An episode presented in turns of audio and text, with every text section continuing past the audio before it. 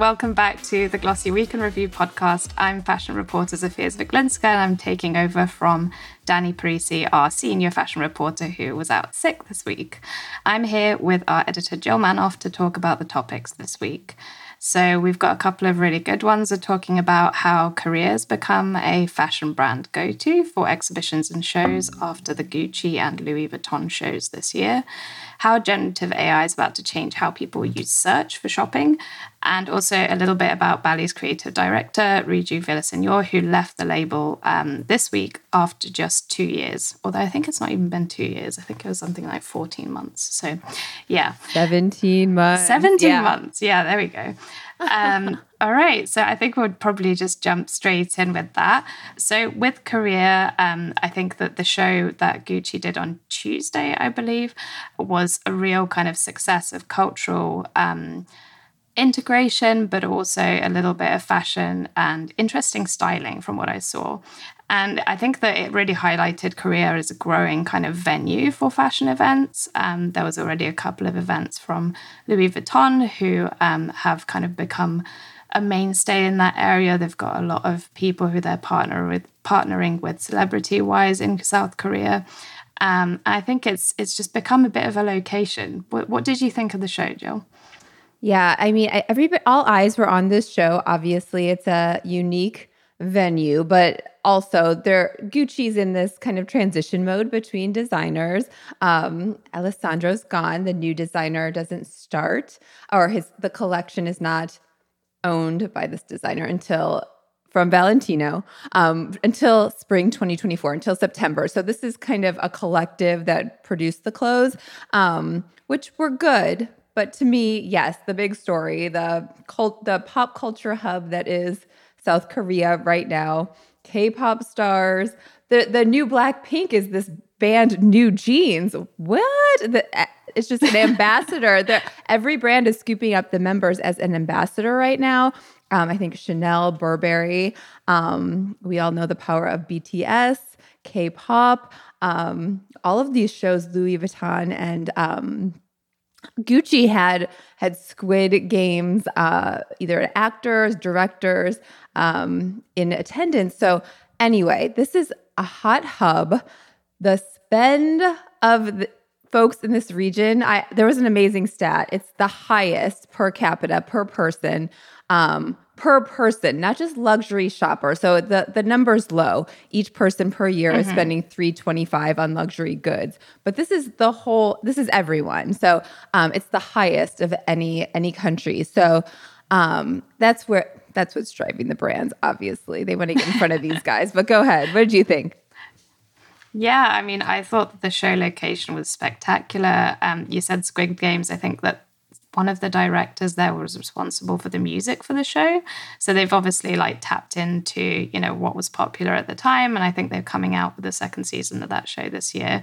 I thought was what was really interesting was that like taking a step away from Gucci was that Louis Vuitton's actually in partnership now with the South Korean Tourism Board. So it's almost like fashion brands are now sponsoring tourism to certain countries, which I don't know if that's really a thing now, but um, I wrote a story yesterday around Coach and its Tabby tour. And one of the things that was highlighted was that their Tabby location in Singapore was actually like put on the list of tourism attractions in the place.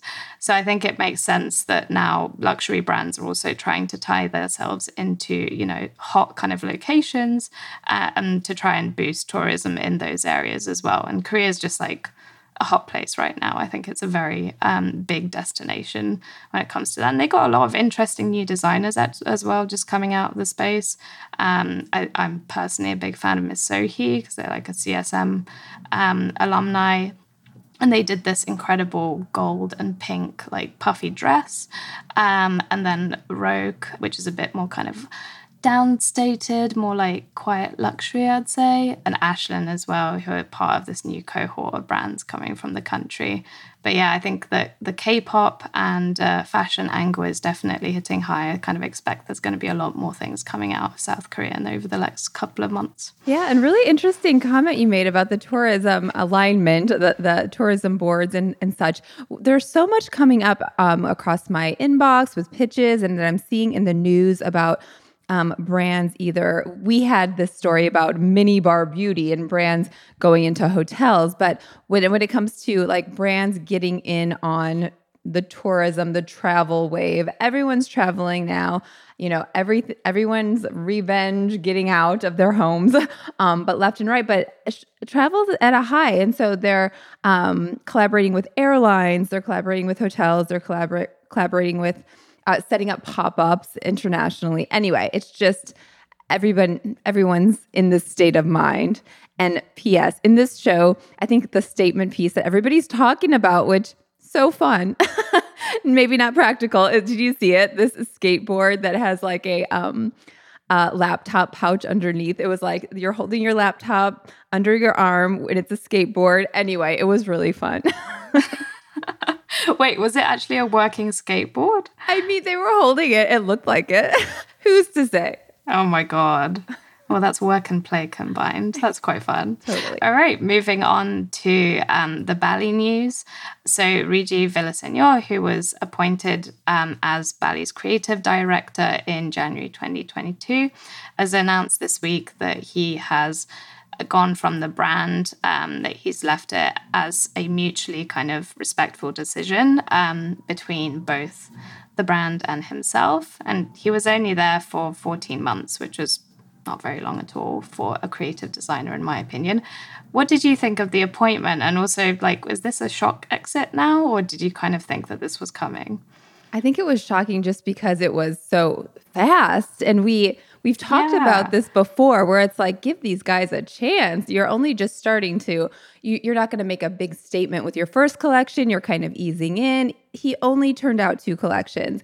So to me, I mean, I think Bally probably is seeing what other brands have done to be successful, bringing in a streetwear leader. Uh, you mentioned Luigi is from Rhude, a luxury streetwear brand in LA, loved by Kendrick Lamar and LeBron James and Kendall Jenner. And and it's a totally different vibe. So to bring this person mm. in and have such high expectations when it's out there that they've never even designed women's apparel or accessories and they they went all in and now they're in charge of this brand's women's accessories and, and ready to wear. That's a big leap.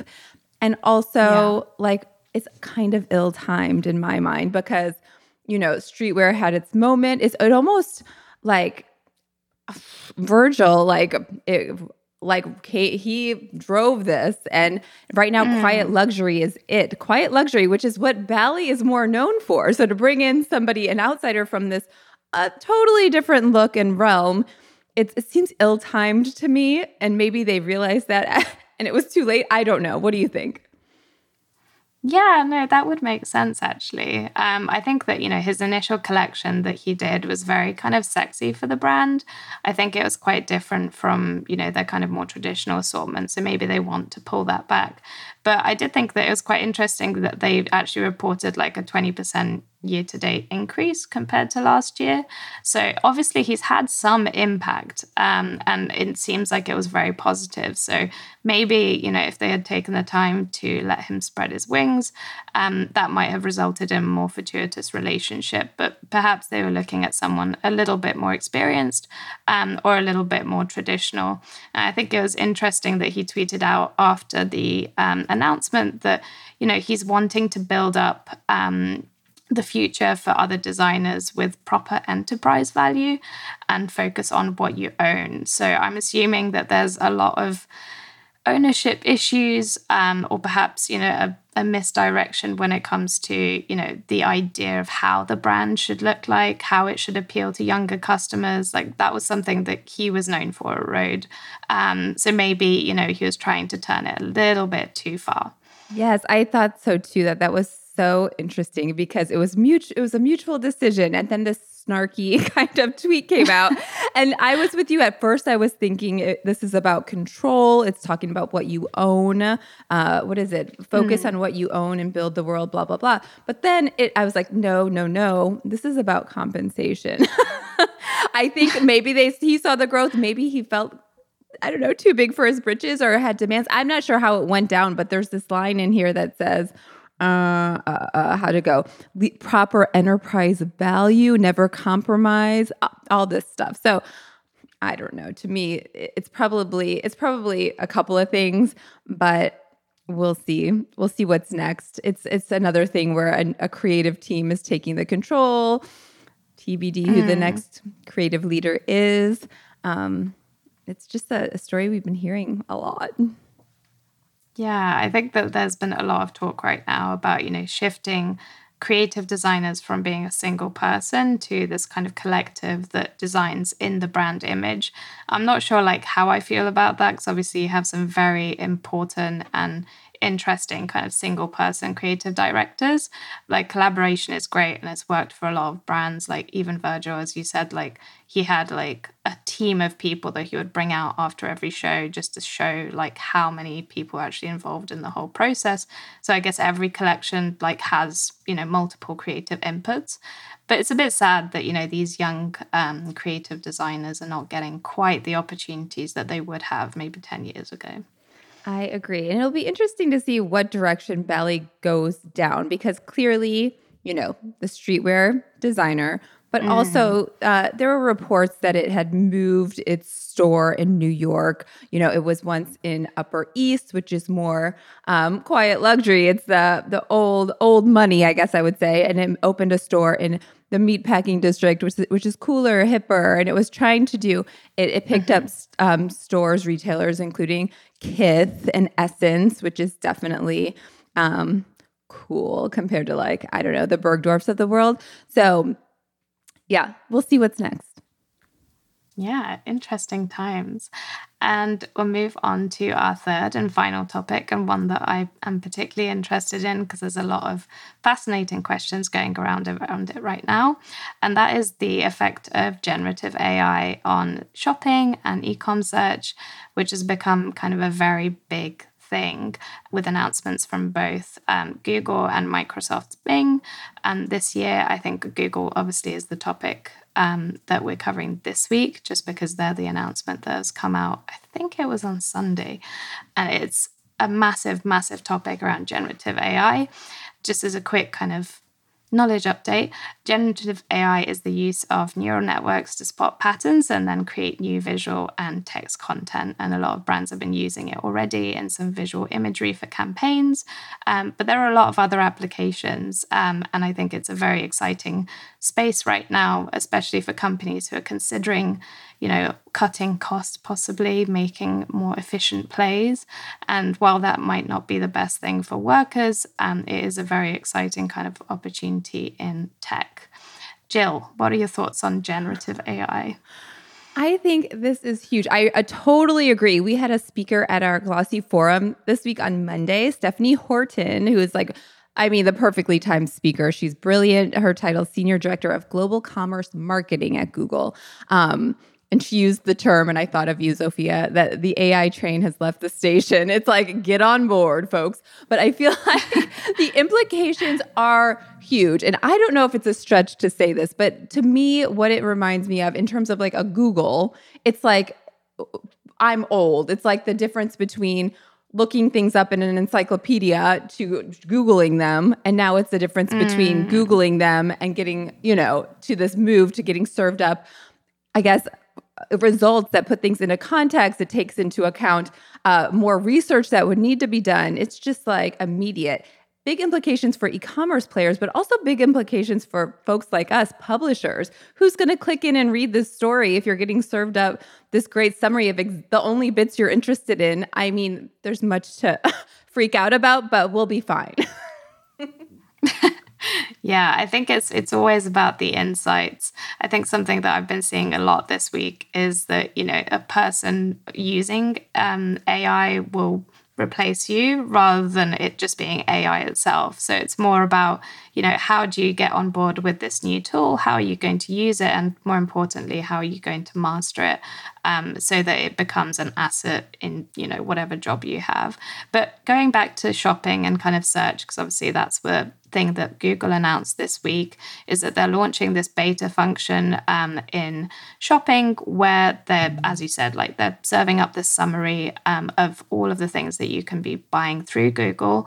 Um, and one of the interesting things that I thought was that, you know, most people, or 20% of people in this particular stat, um, don't go beyond the first page of search. And I think I must say, like, I personally relate to that. Like, going into multiple pages at Google is just a very tiresome task.